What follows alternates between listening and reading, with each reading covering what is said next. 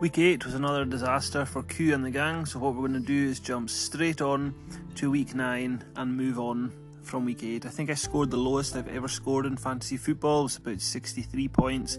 Nobody showed up, nobody played well. T.Y. Hilton, who I picked up, went off injured. Matt Ryan's stash with Ridley and Pitts fell apart when Ridley became inactive and then later announced that he would take a break from football. Everything went wrong in week 8. However, what's good about week 8 is that week 9 is fast upon us. The biggest news, I suppose, this week is that I picked up Jordan Howard off the waiver wire when I was hoping for perhaps Boston Scott.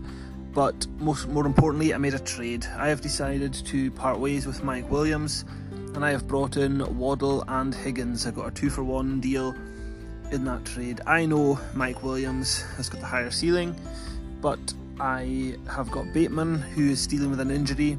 This week I've got Jerry Jeudy who could be hit or miss, but with the Broncos, they're not winning me over. But with Ridley going down, um, and Waddle and Higgins to me are perhaps on the rise, especially Waddle.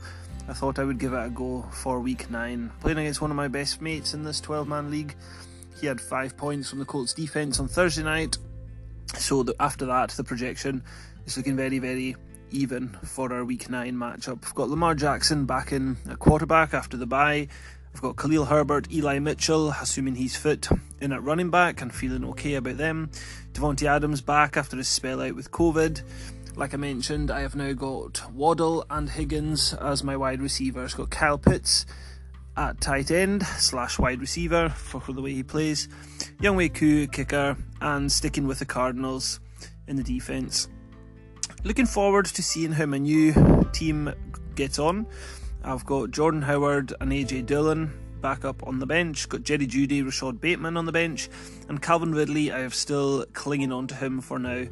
Um, I did have a league mate interested in him for Odell.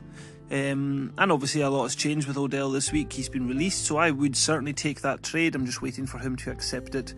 Uh, I'm willing to write off Ridley's season, and I'm willing to take a chance with Odell Beckham if he goes to a team that suits him and he plays well for the remainder of the season.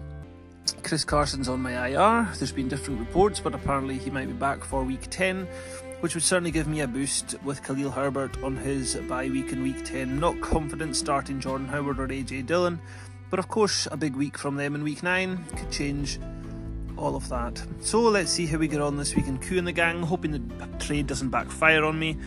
Uh, hoping Mike Williams has a quiet game, Waddle and Higgins have big games, and let's see if we can make it three and six in Q and the gang and start the comeback push for the playoffs. Till the next time, see ya.